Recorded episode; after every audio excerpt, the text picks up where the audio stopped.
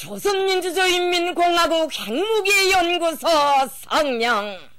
That's North Korea's famously exuberant state television anchor, Ri Chun Hee, announcing the country's successful nuclear detonation in September. It was the largest explosion to date of five successful tests North Korea has run, and the report claimed the warhead was small and light enough to be mounted on a ballistic missile. The fear is that North Korea is quickly nearing its ultimate goal an arsenal of nuclear missiles capable of hitting targets around the world, including the United States. They are approaching the final stage of completing the miniaturization and also standardization of uh, warheads. That's Sung Hwan Kim, former South Korean Minister of Foreign Affairs and Trade, speaking at an Asia Society event in New York. Now they can easily load warheads into missiles. So that's what why we are worried about that. And uh, furthermore, they express their will to use these weapons. North Korea has a history of exaggerating its military capabilities, but many experts think the danger today is real. I think we are in a different era. I think we're seeing a qualitative change in the crisis. That's Chris Hill, former U.S. ambassador to South Korea, who also headed the U.S. delegation in the six party talks on North Korea's nuclear program.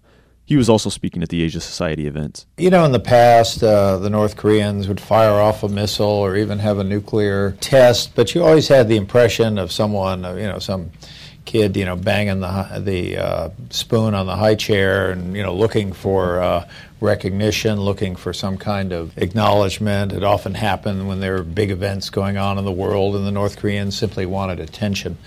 I, I, think we're well beyond that at this point. Hill said that the speed and manner with which North Korea is developing its weapons systems signal that it's not just out to make a statement or gain a bargaining chip. I don't see any of that with Kim Jong Un. I see a testing program that is uh, has no symbolism to it. So I think we're looking at a country that really is interested in developing a deliverable nuclear weapon. So, how is the country known as the Hermit Kingdom managing to produce such sophisticated weapons? And is there anything that can be done about it? As the international community have applied more and more sanctions on North Korea, North Korea's nuclear and ballistic missile capabilities have gotten better. It's quite obvious that the essential problem is between US and China. We see kind of game of chicken, no way out, because there's no place for dialogue and negotiation time is running out, but I dispute the notion that we have to accept North Korea as a nuclear state. Today we'll dive into the evolution of North Korea's nuclear and ballistic missiles programs, and what its neighbors, and the world, can do about this growing threat. I'm Eric Fish, and this is the Asia Society Podcast.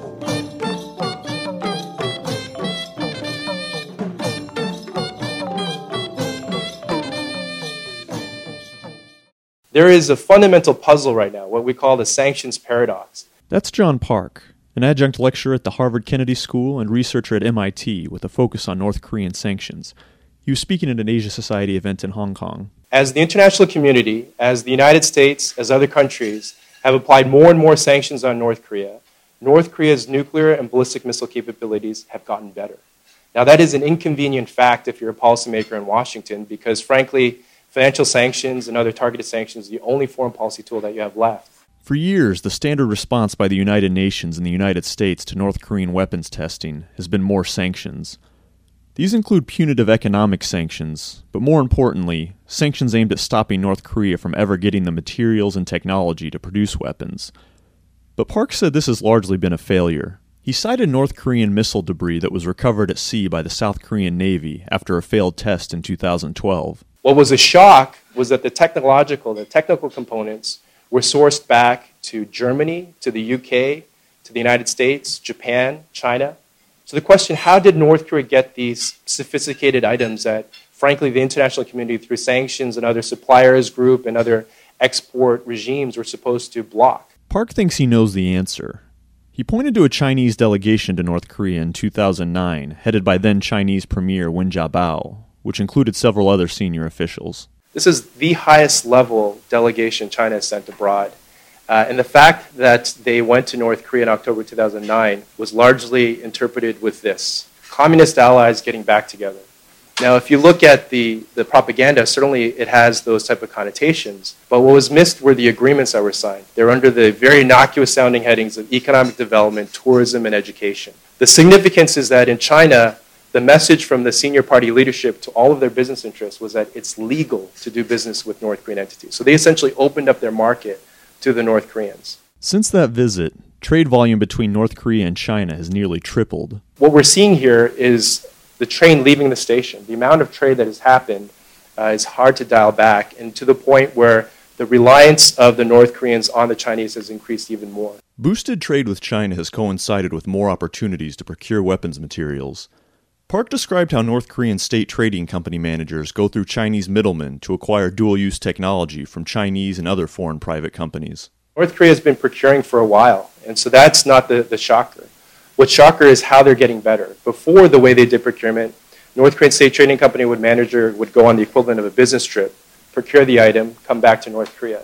But what we're seeing now is essentially expats. You know, if you think of the 1% elites in North Korea, the way they live abroad, they look a lot like expats and they act like expats. Their children go to local international schools and so forth. He noted that in some ways, tougher sanctions have been counterproductive and even made procuring materials for North Korea more attractive to Chinese businesses, since they've been able to leverage the greater risk for higher payment. First and foremost, the increasing application of sanctions as it relates to denial strategies have led to the strengthening of North Korean capabilities. Now, that's counterintuitive, but uh, what we were able to piece together is almost an organism that is evolving. As you trigger in terms of more sanctions, and even if you get it right, the North Korean regime is very good at figuring out new ways to do things because it's a, a, function of survival as opposed to luxury. You might expect China to crack down harder on North Korea. The nuclear threat has already pushed South Korea to install the American Terminal High Altitude Area Defense Missile System, or THAAD. That system could also knock down Chinese missiles and undermine its nuclear deterrent. And the North Korean threat is also providing traction for Japanese leaders arguing for a greater military buildup, something China dreads. At the same time, though, China has strategic incentives to maintain the political status quo in North Korea and keep trade booming, even if that comes with nuclear proliferation. One worry is the possibility of refugees flooding over the border into China if the North Korean government collapses. Another is the possibility of a reunified Korea, allied with the United States. If there is going to be a collapse of North Korea and unification of the Korean Peninsula, China's most immediate reaction is well, there will be U.S. troops on our border. That's Yun Sun, a senior associate at the Stimson Center who focuses on U.S. China relations and China's security policies, also speaking at Asia Society in New York. So, without providing China an end game that China can aspire to, China is not going to cooperate with us on, on North Korea. They acknowledge that North Korea's nuclear development is a problem, but it's not the top problem for China because that privilege is reserved for the United States. One of the things that worries me about China is there seems to be a kind of lack of consensus within China on what to do about mm-hmm. North Korea. That's Ambassador Chris Hill again. I mean, you talk to the business community in Shanghai, they don't even want to hear the name North Korea. They throw them under the bus. I mean, get rid of them. You know, hold your ears. You don't want to deal with them. But you hear security service people in Beijing mm-hmm. with a somewhat different view. And I think China needs to understand this is a, um, a top quality issue that they need to deal with. And uh, we need to understand that, yes, we want China to improve its human rights. Yes, we want China to improve its uh, protection of intellectual property. We want them to do a million things, frankly. Don't forget the South China Sea. But, you know, preventing that little neighbor of theirs from going nuclear should be, in my view, number one. In recent years, North Korea has appeared less and less concerned with keeping China happy, as it's repeatedly defied warnings to denuclearize. Its latest nuclear test reportedly wasn't announced to Beijing beforehand, and in September, North Korea even launched ballistic missiles tests as China was hosting world leaders at the G20 summit in Hangzhou. China's diminishing patience with these actions is shown. Chinese President Xi Jinping has met with South Korea's president numerous times, but has yet to meet with North Korea's leader or invite him to visit China. This invitation was offered repeatedly to his late father and grandfather when they led the country. Some high level leaders in China's government and military have even signaled privately that the idea of letting North Korea collapse is becoming more palatable. One retired Chinese general went so far as to publish a commentary in a national newspaper asserting that China would not rescue North Korea in the event of war or collapse. But for now, China continues to prop up the North Korean economy. You know, in the U.S. press, we always say, well, China's worried about North Korean refugees. Probably, but they're also worried about a lot of things. If China, if North Korea were to go down, they would worry about it that it might be perceived as a U.S. victory, a Chinese defeat. They worry that it would look like somehow China has bet on the wrong horse, that is North Korea, and that this would open up a kind of intellectual debate within China. Sung Kim says that this tacit acceptance of a nuclear North Korea may be more dangerous than many in China realize. When I see my Chinese friends, I'm always telling them, you think North Koreans will not use their arms and arsenals toward China. That's not the case they can easily change their gunpoint inside their minds. The one who can threaten their regime survival is not the US, China. Mm-hmm. There is always that possibility that they could use their nuclear weapons on China.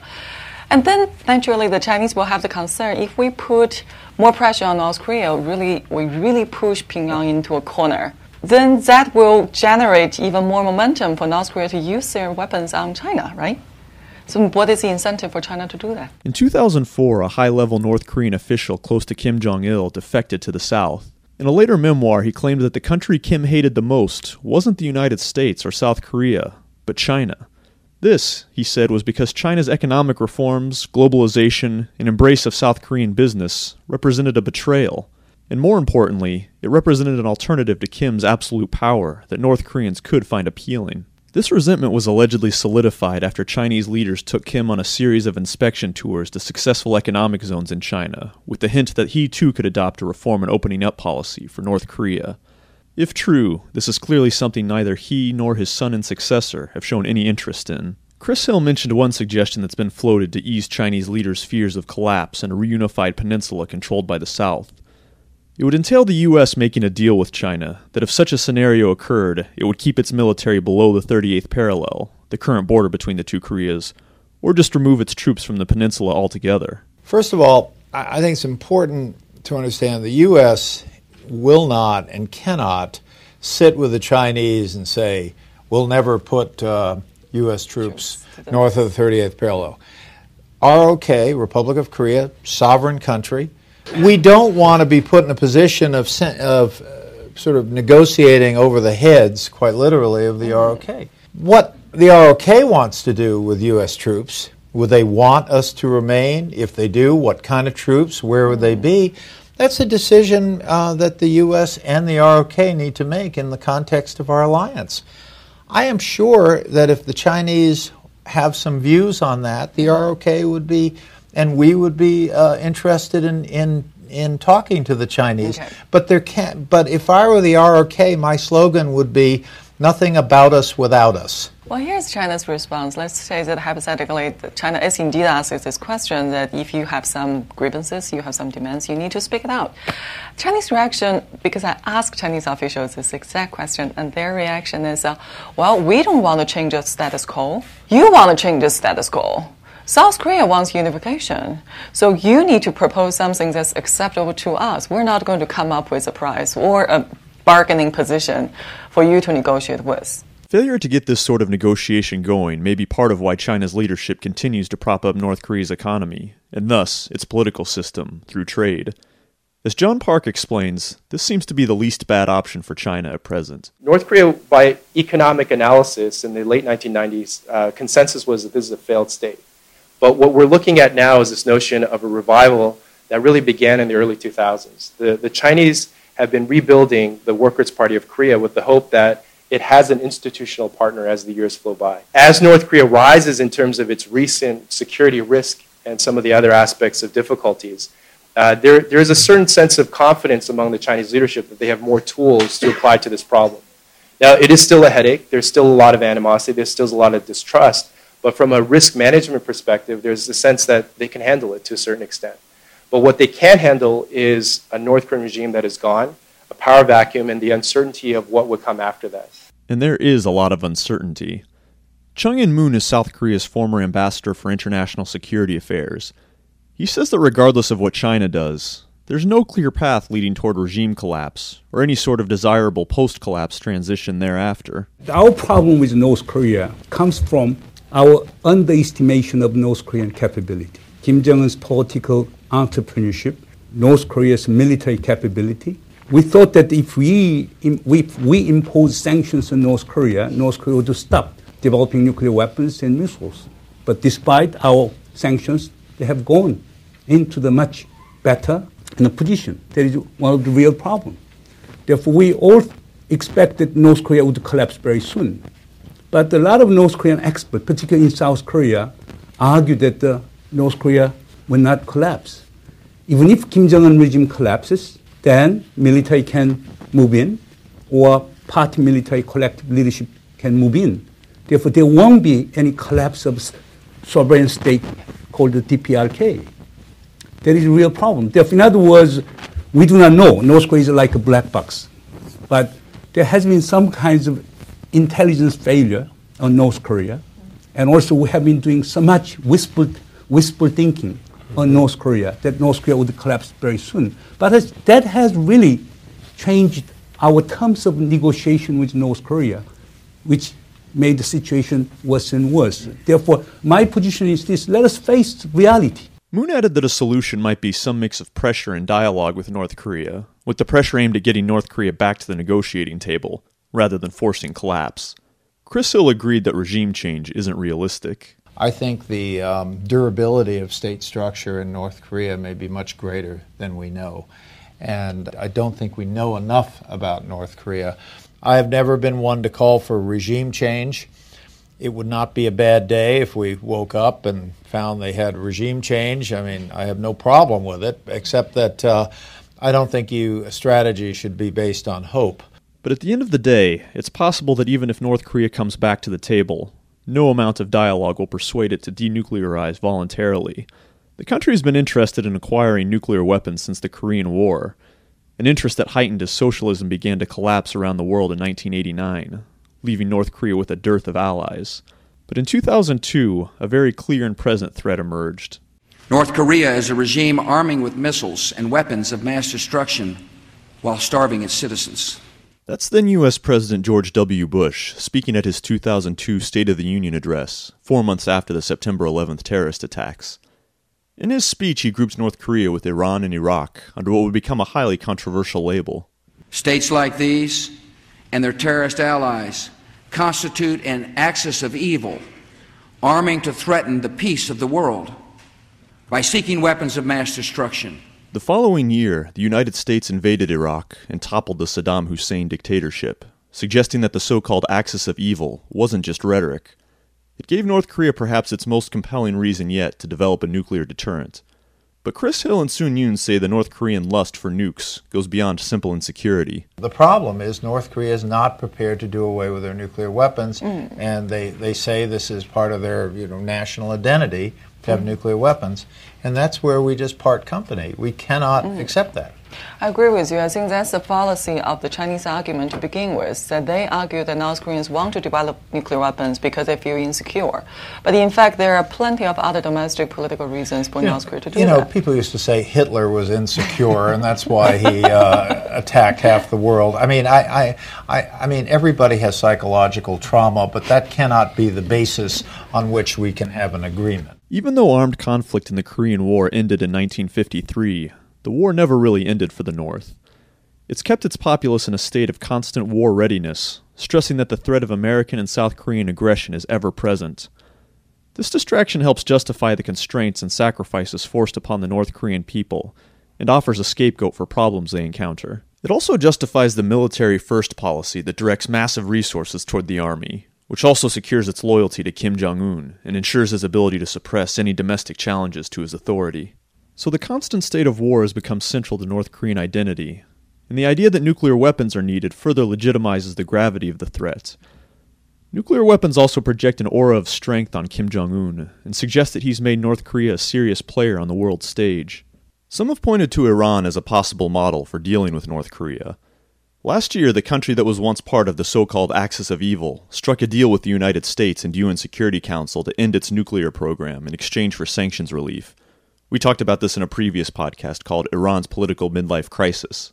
But Chung In Moon notes that this model probably wouldn't work with North Korea. There's a qualitative difference between Iran and North Korea. Iran does not have a nuclear bomb. North Korea has a nuclear bomb. There's a fundamental difference. Mm-hmm. Iran is a still pluralistic society, no matter how limited. North Korea is a really totalitarian regime. There's a fundamental difference. But one lesson we can learn from the Iranian case is uh, American leadership commitment. If John Kerry can spend 10 days, 10, 15 days in Geneva dealing with the Iranians, that can make a big difference. American leadership commitment is the most important lesson we can learn from the Iranian experience. Chris Hill believes such diplomacy is probably better off directed toward China than North Korea. I think we have to have a uh, much more consequential discussion about whether there are technical things that could be done to slow down the development of this program. The key here is is building some trust and building some patterns of cooperation with China. It is not enough to say China needs to solve this. This is the you know they created this little monster. They need to take care of it. That's not going to get us very mm-hmm. far. Yeah. And by the way, uh, that's bad enough, but when you hear the Chinese say that we need to solve it by canceling our exercises with South Korea or whatever, that's not going to solve it either. One new approach the United States has tried is secondary sanctions targeting individual entities that do illicit business with North Korea. In September, the U.S. sanctioned a Chinese firm, Dandong Hongxiang Industrial Development Company, for allegedly helping North Korea launder money for its nuclear program. The Justice Department even issued criminal indictments against several officials at the company, including its CEO. China responded by saying that it was willing to cooperate in such cases, but it was angered by how the U.S. went about it. Here's a Chinese Foreign Affairs Ministry spokesman via Arirang News. I want to stress that we oppose any country enacting so called long arm jurisdiction using its own domestic laws against a Chinese entity or individual. We have already communicated this position to the U.S. side. The U.S. approach was welcomed by many analysts, and by South Korea.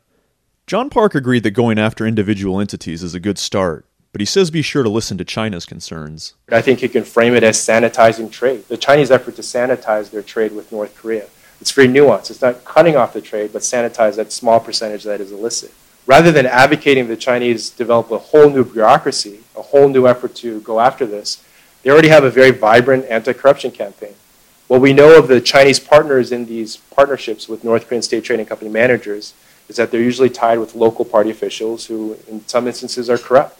If you can redirect some of this existing bureaucracy to that initiative of disrupting upstream the North Korean state trading company, private Chinese company relationship, that disruption, you know, we argue would have a disproportionately large impact in terms of North Korea's procurement capabilities. He said that China can make high profile examples of those found to be dealing illicitly with North Korea. It could also take a harder line on diplomats found to be abusing their position. Vietnam set a precedent like this earlier this year when it expelled a North Korean diplomat found to be engaged in the arms trade. That's a very important precedent.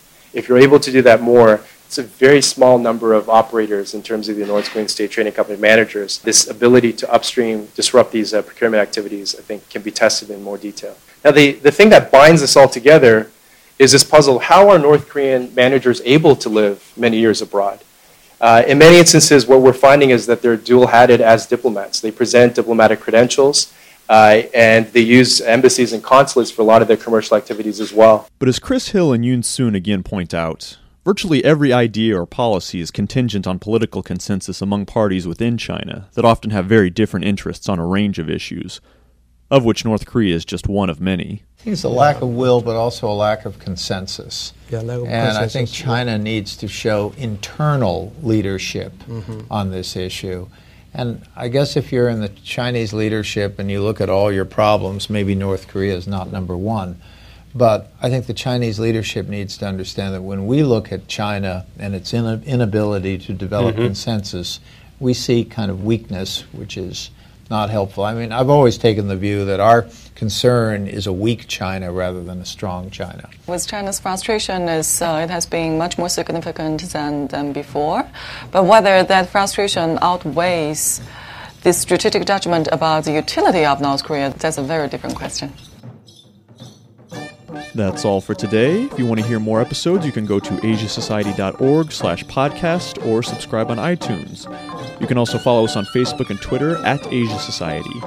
Our music is by Thierry Mangmang and his ensemble Shuiman Bin Zapwe. They were performing live at Asia Society New York as part of a season of Myanmar.